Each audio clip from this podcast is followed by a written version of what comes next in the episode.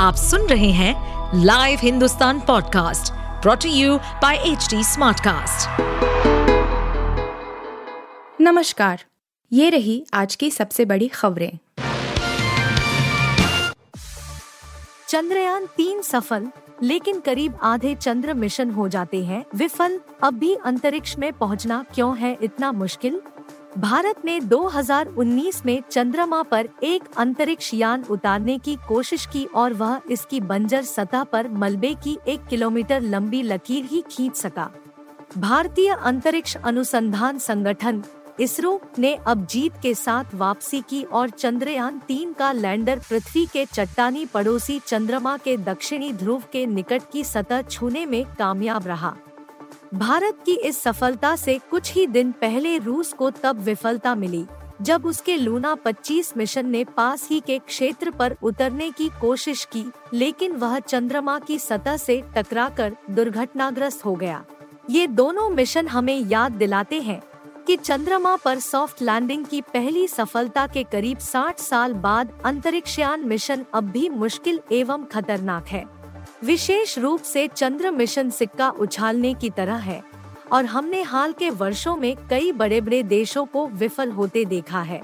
एक विशेष समूह चंद्रमा एकमात्र खगोलीय स्थान है, जहाँ अब तक मनुष्य गए हैं। वहाँ सबसे पहले जाना समझ में आता है। यह लगभग चार लाख किलोमीटर की दूरी पर स्थित हमारा सबसे निकटतम ग्रहीय पिंड है। इसके बावजूद अभी तक मात्र चार देश ही चंद्रमा की सतह पर सफलतापूर्वक सॉफ्ट लैंडिंग कर पाए हैं। सबसे पहले पूर्व सोवियत संघ ने यह सफलता हासिल की थी। लूना नौ मिशन लगभग 60 साल पहले फरवरी 1966 में चंद्रमा पर सुरक्षित रूप से उतरा था। अमेरिका ने कुछ महीनों बाद जून उन्नीस सौ छियानवे में सर्वेयर एक मिशन के ज़रिए सफलता हासिल की। इसके बाद चीन 2013 में चांदी तीन मिशन की सफलता के साथ इस समूह में शामिल हो गया और अब भारत भी चंद्रयान तीन के साथ चाँद पर पहुँच गया है। जापान, संयुक्त अरब एमिरेट्स इसराइल रूस, यूरोपीय अंतरिक्ष एजेंसी, लक्जमबर्ग, दक्षिण कोरिया और इटली के मिशन विफल रहे। दुर्घटनाग्रस्त होना असामान्य बात नहीं है रूस की अंतरिक्ष एजेंसी रॉसकॉस्मोस ने 19 अगस्त 2023 को घोषणा की कि लूना 25 अंतरिक्ष यान के साथ संपर्क बाधित हुआ है। इसके बाद 20 अगस्त को यान से संपर्क करने के प्रयास विफल रहे। पीएम मोदी की डिग्री पर बुरे फंसे अरविंद केजरीवाल, सुप्रीम कोर्ट ने भी दिया झटका। प्रधानमंत्री नरेंद्र मोदी की डिग्री पर सवाल उठाकर दिल्ली के मुख्यमंत्री और आम आदमी पार्टी, आप, संयोजक अरविंद केजरीवाल कानूनी और अदालती चक्कर में घिर गए हैं। गुजरात यूनिवर्सिटी की ओर से दायर मानहानि केस में शुक्रवार को उन्हें सुप्रीम कोर्ट से भी बड़ा झटका लगा। सर्वोच्च अदालत ने केजरीवाल की उस याचिका को खारिज कर दिया जिसमें उन्होंने उनके हाई कोर्ट के फैसले को चुनौती दी थी। केजरीवाल ने सुप्रीम कोर्ट से अपने खिलाफ आपराधिक मानहानि केस पर रोक की मांग की थी। गुजरात यूनिवर्सिटी के रजिस्ट्रार पीयूष पटेल ने केजरीवाल और आप नेता संजय सिंह के खिलाफ मानहानि केस किया था। आरटीआई एक्ट के तहत पीएम मोदी की डिग्री को लेकर मांगी गई सूचना उपलब्ध कराने के मुख्य सूचना आयुक्त के आदेश पर गुजरात हाई कोर्ट ने रोक लगा दी थी। इसके बाद कथित तौर पर दोनों नेताओं ने गुजरात यूनिवर्सिटी पर कुछ टिप्पणियाँ की थी। जस्टिस संजीव खन्ना और एस वी एन भट्टी ने कहा कि वे याचिका पर नोटिस नहीं जारी कर रहे हैं, क्योंकि मामला गुजरात हाई कोर्ट के सामने पेंडिंग है और 29 अगस्त को सुनवाई होनी है। बेंच ने कहा कि गुजरात यूनिवर्सिटी और केजरीवाल अपनी शिकायतें हाई कोर्ट के सामने रख सकते हैं। अरविंद केजरीवाल की ओर से पेश हुए वकील अभिषेक मनु सिंघवी ने कहा कि हाई कोर्ट ने मानहानि केस में अंतरिम राहत देने से इनकार कर दिया जो गलत है। यूनिवर्सिटी की ओर से पेश सॉलिसिटर जनरल तुषार मेहता ने कहा कि केजरीवाल ने तथ्यों को छिपाया। गुजरात हाई कोर्ट ने 11 अगस्त को केजरीवाल और संजय सिंह की याचिका खारिज कर दी थी, जिसमें उन्होंने आपराधिक मानहानि की सुनवाई पर अंतरिम रोक की मांग की थी। इससे पहले गुजरात की मेट्रोपॉलिटन अदालत ने अरविंद केजरीवाल और संजय सिंह को अपने कथित अपमानजक बयानों को लेकर तलब किया था। इस मामले की सुनवाई 31 अगस्त को होनी है। आपके दोनों नेताओं ने समन को सेशंस कोर्ट में चुनौती दी थी। सेशंस कोर्ट ने 7 अगस्त को अंतरिम रोक लगाने याचिका खारिज कर दी। इसके बाद वे हाई कोर्ट गए थे। सेशन कोर्ट में पुनर्विचार याचिका पर अब 16 सितंबर को सुनवाई होगी। केवल केजरीवाल ने सर्वोच्च अदालत में हाई कोर्ट के 11 अगस्त के फैसले को चुनौती देते हुए याचिका दायर की थी। जी बीस समिट के लिए भारत नहीं आएँगे। व्लादिमीर पुतिन यूक्रेन युद्ध पर दे रहे पूरा ज़ोर।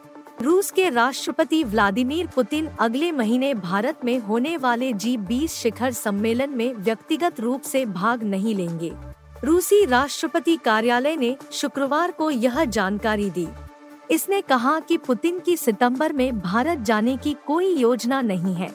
रूसी राष्ट्रपति के प्रवक्ता दिमित्री पेस्कोव ने बताया राष्ट्रपति व्लादिमीर पुतिन सितंबर में होने वाले जी बीस शिखर सम्मेलन के लिए भारत जाने की कोई योजना नहीं बना रहे हैं।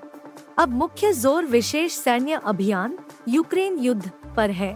बता दें कि अंतर्राष्ट्रीय आपराधिक न्यायालय आईसीसी ने पुतिन पर यूक्रेन में युद्ध अपराधों का आरोप लगाते हुए गिरफ्तारी वारंट जारी किया है। इसका मतलब यह है कि विदेश यात्रा करते समय पुतिन को गिरफ़्तार किए जाने का जोखिम है। पुतिन ने इस सप्ताह दक्षिण अफ्रीका में हुए ब्रिक्स शिखर सम्मेलन में भी व्यक्तिगत रूप से भाग नहीं लिया, बल्कि वीडियो लिंक के ज़रिए जुड़े थे।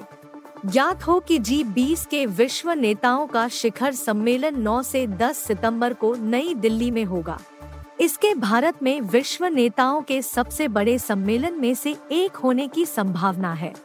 भारत ने इंडोनेशिया से 1 दिसंबर 2022 को जी 20 की अध्यक्षता संभाली थी। अमेरिका के राष्ट्रपति जो बाइडेन भी जी 20 शिखर सम्मेलन में भाग लेने के लिए 7 से 10 सितंबर तक भारत की यात्रा करेंगे। इस शिखर सम्मेलन में कई राष्ट्रों और सरकारों के प्रमुख तथा अंतर्राष्ट्रीय संगठनों के प्रमुख भाग लेंगे। पेस्कोव ने कहा कि पुतिन की भागीदारी का प्रारूप बाद में निर्धारित किया जाएगा। जोहानिसबर्ग में हाल ही में समाप्त हुए ब्रिक्स शिखर सम्मेलन में पुतिन व्यक्तिगत रूप से शामिल नहीं हुए। उनका प्रतिनिधित्व रूसी विदेश मंत्री सरगेई लावरोव ने किया।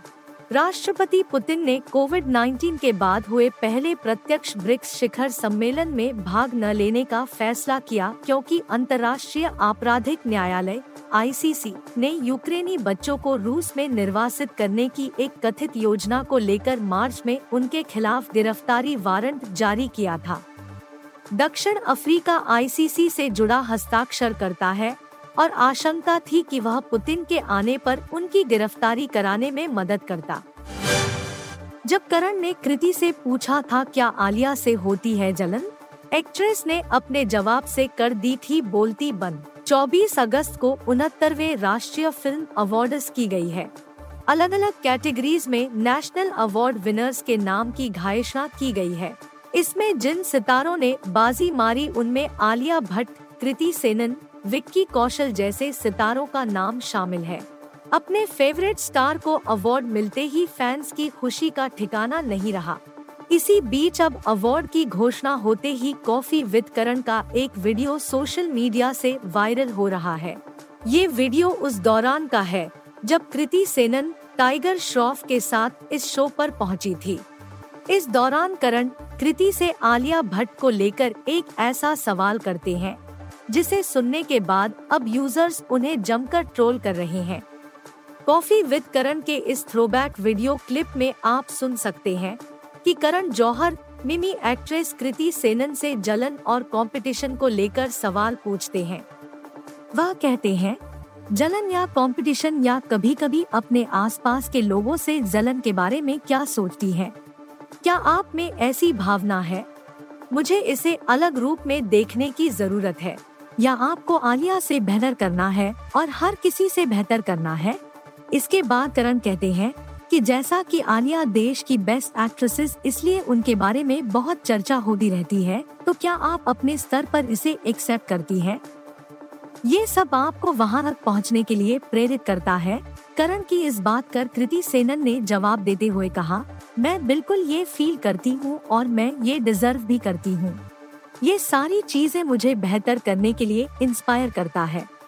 जब मैं बेहतर काम देखती हूँ, कृति की ये बात सुनते ही करण ने उन्हें बीच में रोकते हुए कहा जैसे गंगूबाई इस पर कृति जवाब देती है।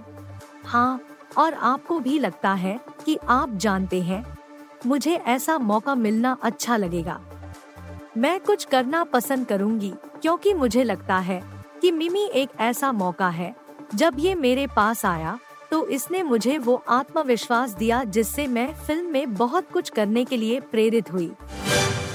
एशिया कप से पहले वर्ल्ड नंबर वन टीम बन सकती है पाकिस्तान। ऑस्ट्रेलिया को पीछे छोड़ने के लिए करना होगा ये काम। पाकिस्तान क्रिकेट टीम गुरुवार को अफ़गानिस्तान के खिलाफ हम्बनटोटा में खेले गए मैच में एक विकेट से रोमांचक जीत दर्ज की। लगातार दूसरा वनडे जीतकर पाकिस्तान ने तीन मैच की वनडे सीरीज़ में दो से शून्य की बढ़त हासिल कर ली है। इस जीत से पाकिस्तान की वनडे टीम रेटिंग और टीम ने पहले स्थान पर मौजूद ऑस्ट्रेलिया की बराबरी कर ली है। अगर पाकिस्तान की टीम अगला मैच जीतने में कामयाब होती है तो आगामी एशिया कप से पहले वह वनडे की नंबर वन टीम बन सकती है। पाकिस्तान और ऑस्ट्रेलिया के क्रमश 118 से 118 रेटिंग है। अफ़गानिस्तान को एक विकेट से हराकर तीन मैचों की श्रृंखला में दो से शून्य की अजय बढ़त बना ली। अफ़गानिस्तान ने करो या मरो मुकाबले में पाकिस्तान के सामने 301 रन का लक्ष्य रखा। पाकिस्तान ने यह लक्ष्य नौ विकेट गंवाकर एक गेंद रहते हुए हासिल कर लिया।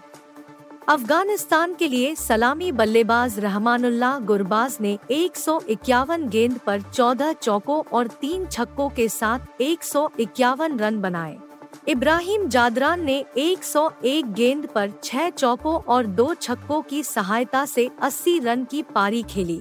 इमाम के अर्धशतक और बाबर आज़म तिरपन के साथ उनकी शतकीय साझेदारी की बदौलत पाकिस्तान आसानी से लक्ष्य की ओर बढ़ रहा था।